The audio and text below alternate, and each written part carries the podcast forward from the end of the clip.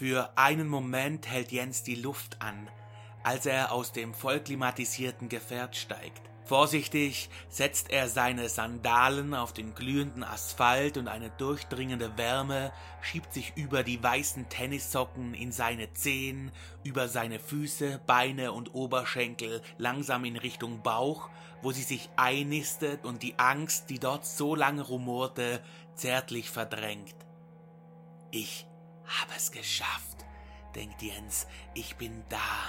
Und schon hört er den wabernden Applaus, den ein Einzelner mit gezielten Klatschern losgetreten hatte und der ihm nun einer Welle gleich entgegenschwappt. Der ja hier! Ein anderer in gebrochenem Deutsch. Dankeschön! Anuschka und Paul drängen vorsichtig an ihm vorbei, weil er sich vor Überwältigung gerade nicht mehr rühren kann. Paul klopft ihm zärtlich, aber bestimmt auf die Schultern und das reißt ihn aus der Lethargie der Euphorie. Und Anuschka blickt ihn über die Schultern an. Sie nickt ihm zu, voller Stolz. Er nickt zurück, als ihn von hinten die mit einem leichten Schweißfilm überzogenen Arme von Lina umschließen. Lina, die Krankenschwester, die alles riskierte, um hier zu stehen, in diesen Zeiten. Sie, die ihm jetzt zuflüstert. Wir schreiben Geschichte, jetzt in dieser Sekunde.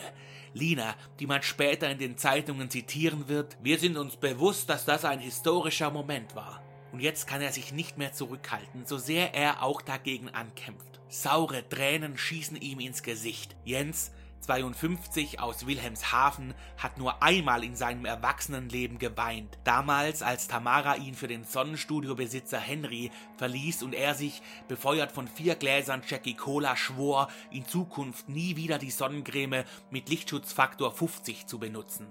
Aufgewühlt von dieser Erinnerung fischt er nun in seinem Rucksack nach dem neu erworbenen Sonnenspray, das er bei seinem allerersten alleinigen DM-Besuch gekauft hatte, als ihn ein komplett in weiß gekleideter Bediensteter freundlich zum Mitkommen auffordert. Jens setzt sich in Bewegung, es fühlt sich an, als wären die Sohlen seiner Schuhe geschmolzen und würden jetzt schwarze Fäden ziehen, als wäre er in Kaugummi getreten. Was nun folgt, fällt ihm alles andere als leicht. Er, der Elektromeister, der sich vor allen Dingen um defekte Waschmaschinen kümmert, dessen bis dahin größter öffentlicher Auftritt seine Eröffnungsrede beim Jahresabschlusskonzert der örtlichen Blaskapelle gewesen war und das auch nur, weil Gernot, der erste Vorsitzende, sich beim E-Rollerfahren den Fuß verstaucht hatte, sieht sich jetzt einer Armada von Journalisten gegenüber. Kameras, Fotos, Blitzlicht, Licht und Jens, dem es jetzt auch kalten Schweiß auf die frisch mit Lichtschutzfaktor 20 eingesprühte Stirn treibt, schaut ungefähr so selbstsicher wie ein aufgeschrecktes Reh im Scheinwerferlicht. Doch der Aufprall bleibt aus. Vorsichtig öffnet er den Mund und presst den Satz heraus, der ihn wohl überdauern wird. Angst habe ich eigentlich keine. Ich weiß, wie ich mich zu schützen habe. Und die Sachen versuche ich dann auch einzuhalten. Hier, als Held im Zentrum der Aufmerksamkeit, hat er sich nie gesehen. Da wollte er nie sein. Doch wie hätte er ablehnen sollen? Pilotprogramm, wie das schon klingt, Pionier, was für ein Wort. Besondere Umstände erfordern besondere Taten, erfordern besondere Männer. Und er ist einer, das wusste er immer, also tief drinnen. Und ja, jetzt ist er hier, er, nicht Henry, auch nicht sein Bruder Mark mit K, den sie früher immer Tomatenmark genannt haben, weil sein Kopf immer so rot anlief. Er, Jens, 52 aus Wilhelmshaven in einer Blutlinie mit Mungo Park, mit Magellan, mit Christopher Columbus, mit Marco Polo und Alexander von Humboldt. Sie alle, die dem unaufhaltsamen Triumphzug des Kolonialismus einst den Weg ebneten. Ihre Hoffnungen und Träume ruhen jetzt auf seinen Schultern. Vielleicht hatte sich Jens wenige Minuten zuvor auf der Fahrt gedacht, vielleicht liegt mir das Abenteuer im Blut, Vielleicht haben es meine Vorfahren auf direktem Wege in mich hinein vererbt. Und dann dachte er an Wilhelmshaven, die Heimat, die er nie verlassen hatte. Er dachte an den Jadevertrag vom 20. Juli 1853, der den Grundstein dafür legte, dass in Wilhelmshaven die Ursuppe der deutschen Marine aufgekocht wurde. Er selbst hatte davon gekostet und mit ihr, so dachte er sich nun, in diesem Moment seines wohl größten Triumphes die Gier nach Adrenalin eingesaugt und es machte ihn nur noch stolzer, Wilhelmshaven hier und heute zu repräsentieren, diese Stadt, deren bislang berühmtester Sohn der serienmordende Krankenpfleger Nils Högel gewesen war, der aus purer Geltungssucht seinen greisen Patienten das Antiarrhythmikum Gilurimal spritzte und ihre Körper damit zum Kollabieren brachte, nur um dann bei den eingeleiteten Wiederbelebungsversuchen als Retter in der Not zu glänzen. Wie viele Menschen Högel damit ums Leben brachte, ist bis heute nicht abschließend geklärt. Die Behörden leiteten in insgesamt 332 Fällen Ermittlungsverfahren wegen Mordverdachts ein, aber eines war sicher. Seine Tage als bekanntester Wilhelmshavener waren jetzt gezählt. Wenn mich nur Tamara jetzt sehen könnte, dachte Jens, der die Nachricht der krisenbedingten Schließung des Sonnenstudios mit einem breiten Grinsen entgegengenommen hatte. Doch das sterbende Deutschland, das war nun so weit weg, obwohl es nur wenige Stunden her war, dass Jens seinen Boden mit 164 weiteren Personen verlassen hatte. X32312. Diese Zahlen würde er nie vergessen. X32312. Sie waren ein Teil von ihm geworden, er hatte sie im Mantra vor sich hingebetet. X3 2312 immer wieder. X3 2312 sein neues Geburtsdatum wie es da aufgeleuchtet war, auf allen Bildschirmen, wie sie ihm hinterhergehechelt waren, wie sie ihm folgten, wie einst die Weisen aus dem Morgenland dem Stern über Bethlehem, den er Jens einst als Sternsinger getragen hatte. Heute dürfte er sich das Gesicht nicht mehr mit Kohle schwärzen. X3 2312. Jetzt steht Jens wieder dort, am Flughafen, am Ausgangs, am Nullpunkt, den kompakten Koffer, den er für 35 Euro auf Amazon geschossen hatte, hinter sich herziehend. Ein Rad quietschte. Er würde es ölen, wenn er zurückkommen würde. Wenn. Wenn überhaupt. Und da stehen Daniel und Diana. Sie trägt ein Kind unter dem Herzen, er trägt Kakihosen und ein blaues Polo. Und alleine der Blick darauf, wie Diana ihr Handy beim Selfie hält, würde guten Beobachtern verraten, dass zwischen ihr und Daniel gute zehn Jahre Altersunterschied liegen. Tamara hätte das bemerkt, Jens bemerkte es nicht, selbst als Daniel und Diana später neben ihm sitzen. Ihre eleganten Masken, selbst genäht aus alten Stoffen, verstecken ihre emotional verzogenen Gesichtszüge, als Dianas Mutter, die werdende Oma, sie ein letztes Mal zum Abschied umarmt und allen dreien die Tränen in die Augen schießen. Denn wer weiß schon, was noch kommt in diesen Zeiten.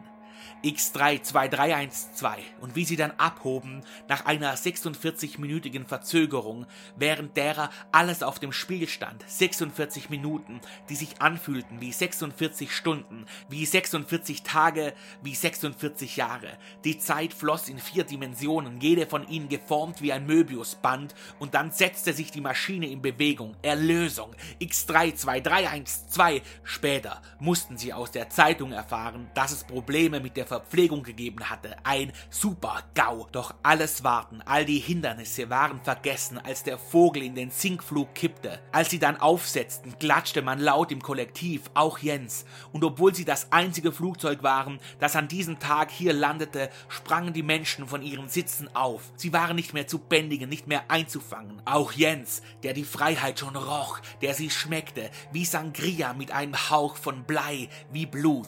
X 3, 2, 3, 1, 2. Was dann folgte, war eine Tortur, die er schnellstmöglich vergessen und abhaken wollte.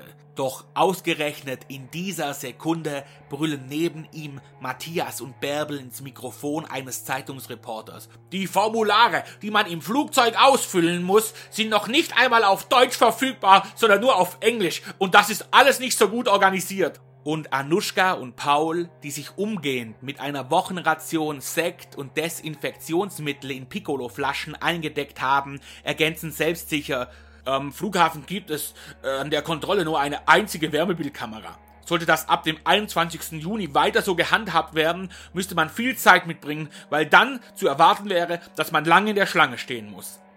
Jens signalisiert wortlos seine Zustimmung.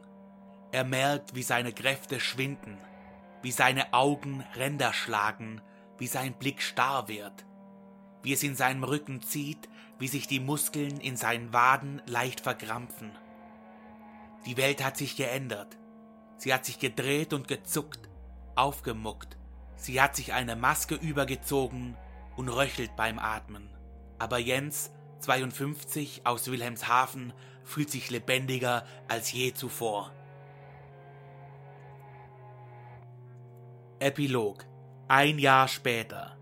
Jens sitzt in seinem Wellnesssessel, als das Telefon klingelt. Hätte er vor neun Monaten gewusst, wie sich die Dinge entwickeln, er hätte sich wohl zweimal überlegt, 1500 Euro für ein Möbelstück auszugeben. 73 Tage ist es nun her, dass er die letzte Waschmaschine installiert hat.